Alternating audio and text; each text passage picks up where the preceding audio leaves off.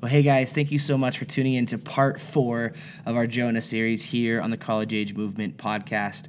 Over the last three parts, we've uh, talked about the story of Jonah, and today we're going to be concluding that story. So, up to this point, we've been through about three chapters or so, about two and a half chapters. And tonight we're going to look at the end of chapter three and the beginning of chapter four. But before we do that, what I would love to do is just touch on one point from last week, and that is this is that obedience delayed is still obedience. We talked about the fact that Jonah spent so much time in the belly of the whale, and it took that unfortunate circumstance that he was in to actually understand that God had something to teach him, that it wasn't an ideal place to be, but it was an ideal place to grow. And we talked about how the fact that even though it took Jonah a little bit of time to be obedient to God, that doesn't mean that his obedience was discounted, that it didn't count less to God, but that when we are obedient to God, he is overjoyed with that. And uh, that is something that so many of us need to hear. So that's where we wrapped up at the end of part three of this story of Jonah. And tonight in part four, we're going to pick up Jonah chapter three, verses six through 10. So this is right after uh, Jonah had preached against the city of Nineveh. He had come and warned them of, the, of their imminent destruction if they did not change their ways and start following God. And so Jonah chapter 3, verses six, 6 through 7, uh, or 6 through 10, excuse me, says this. It says, When Jonah's warning reached the king of Nineveh, he rose from his throne, took off his royal robes, covered himself with sackcloth, and sat down in the dust. This is the proclamation he issued to Nineveh. By the decree of the king and his nobles, do not let people or animals, herds or flocks taste anything. Do not let them eat or drink. But let people and animals be covered with sackcloth. Let everyone call urgently on God, and let them give up their evil ways and their violence. Who knows? God may yet relent, and with compassion turn from his fierce anger, so that we will not perish.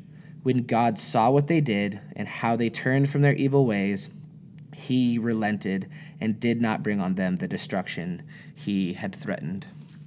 Now, these last four verses set the stage for the final chapter of the Jonah story. And I want to pull out one point out of this set of verses before we roll into the meat of tonight's message and that is this is that God relents and because of that we need to be willing to relent too. The word relent is defined as to abandon or mitigate a harsh intention or cruel treatment. And I think that we need to be a group of people who are willing to abandon some harsh intentions in our lives. You see, too often we allow ourselves to make sweeping judgments on people in our lives or even on groups of people who aren't in our lives. We, we tend to make these, these big sweeping judgments that, that cover them and there's like a, fi- a finality about them but I think it's so important, especially as followers of Jesus, that we understand that there was never a point in someone's life where we completely write them off because there has to be grace present in our relationships with other people because there's always grace present in God's relationship with us. And I think it's important in our lives to, to look at people that we may have pretty much written off. Like that no matter what they do, no matter how much they ask for forgiveness, we have we have completely written them off. We, we have uh, put an end date on that relationship. But Jesus doesn't put an end date on his relationship with us.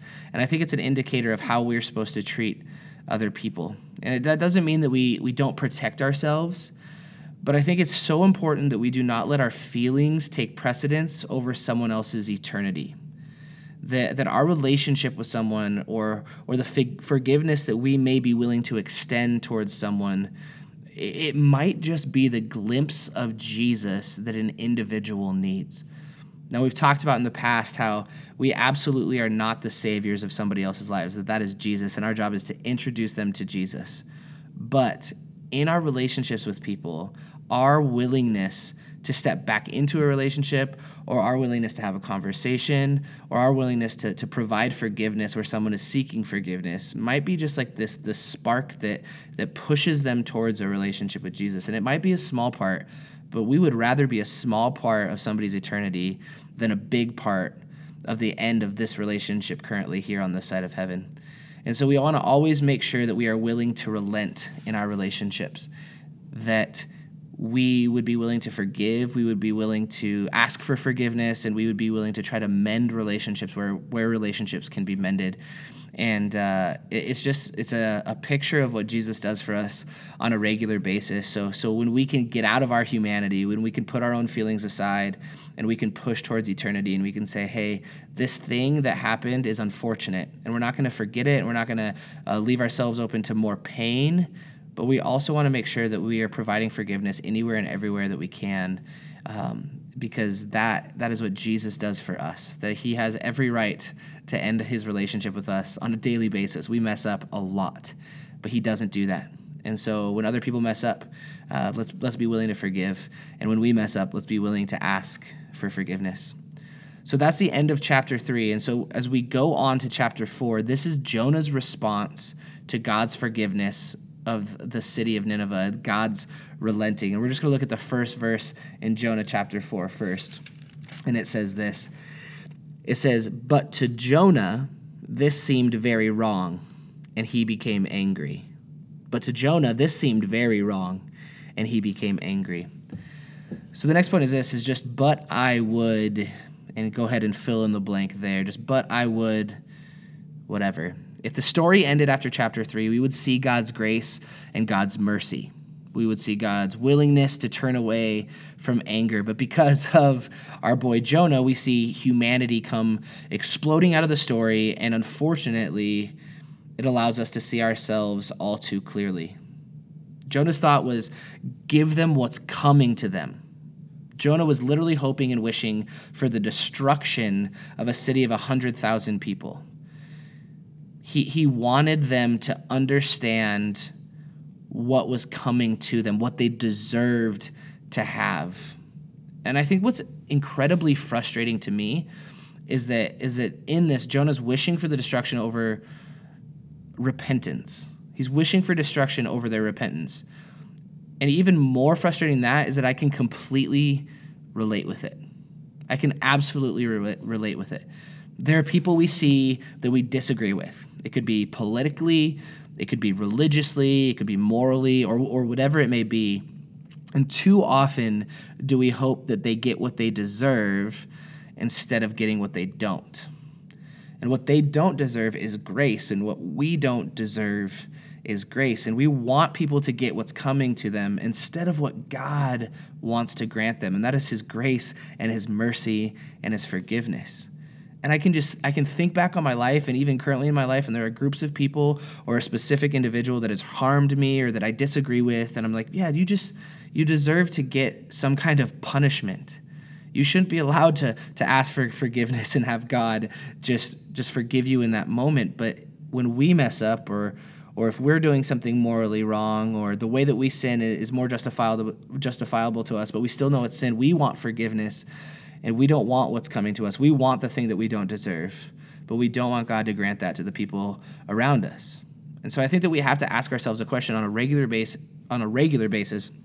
Do we want people to recognize their sin so that they're afraid of the consequences? Or do we want people to recognize their sin because we want them to truly understand grace? And it seems like an easy answer, but when we look at ourselves and we look at our, our motives and our humanity, I think it might get a little bit muddy. And there are things where we might have to check our heart and say, like, do I want that person to recognize they're living in sin because I want them to understand that they're doing something wrong and that there might be a consequence to it? Or do I really want them to recognize their sin so they ask for forgiveness and experience the incredible grace of Jesus? And that is, is something that I think that we need to ask ourselves regularly, not just once, not just every quarter, but maybe daily.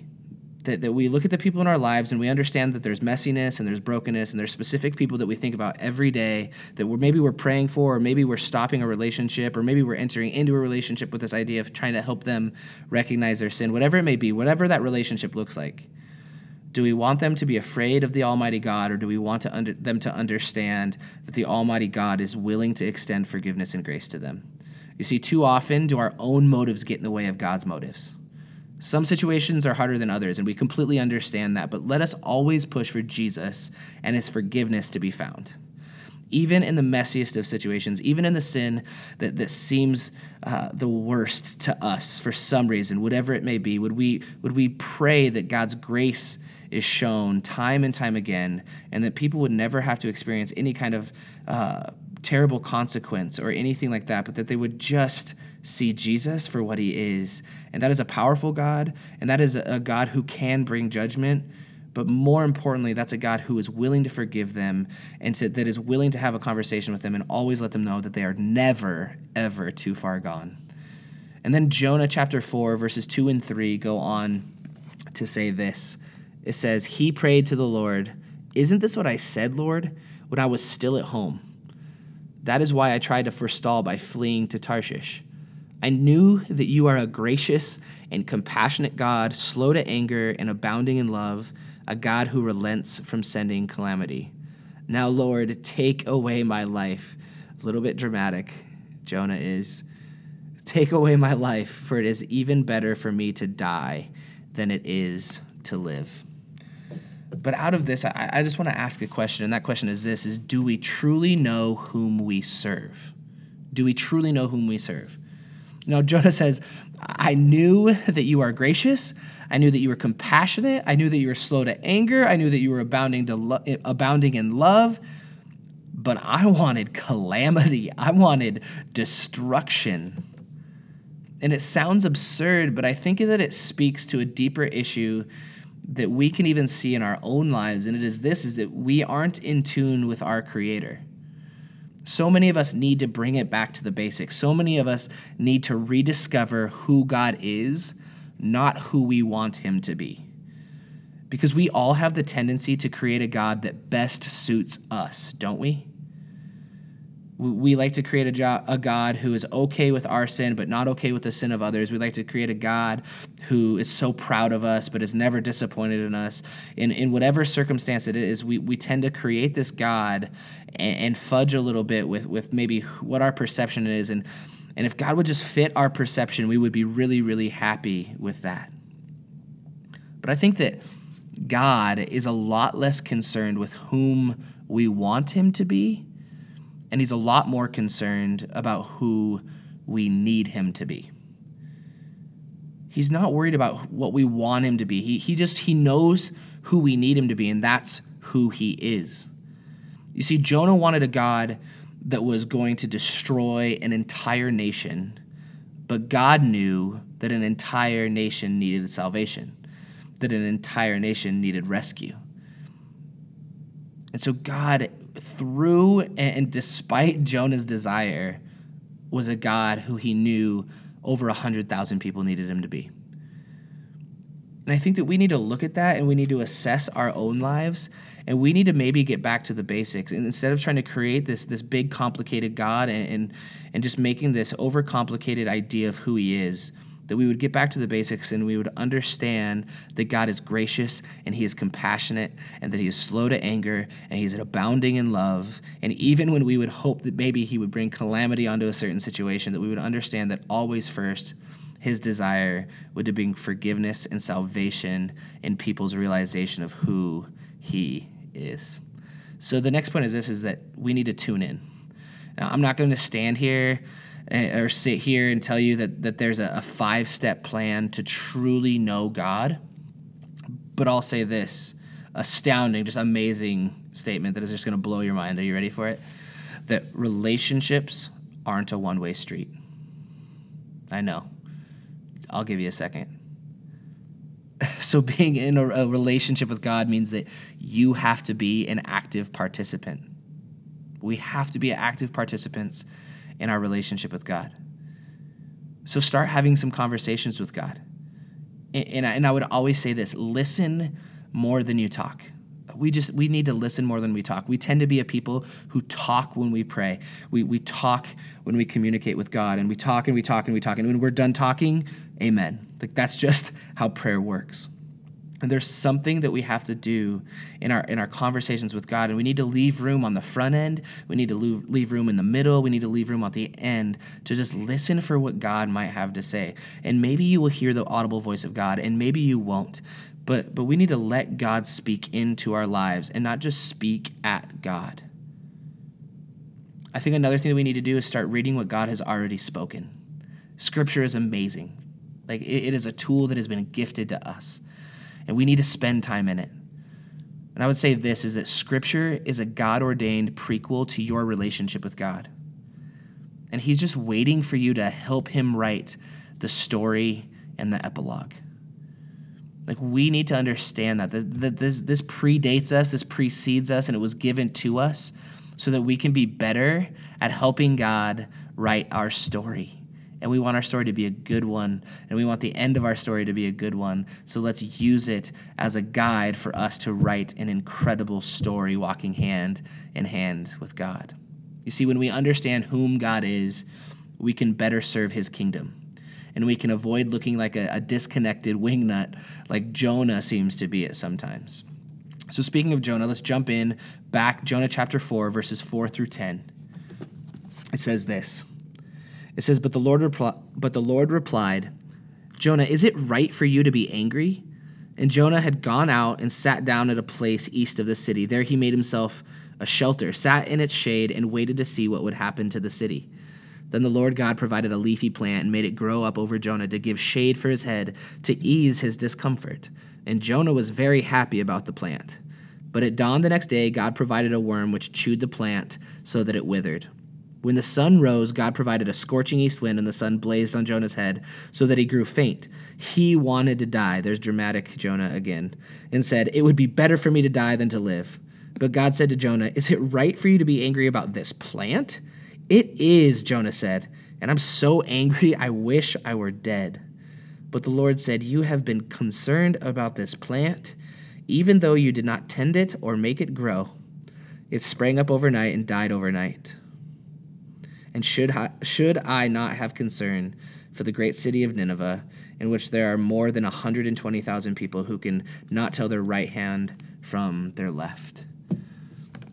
So the, the question that I want to end with kind of tonight is uh, a, a couple. It's threefold. So first of all, where where is our concern? See, Jonah gives us so much to think about. Jonah was more concerned with his own comfort than he was with the lives of over 100,000 people.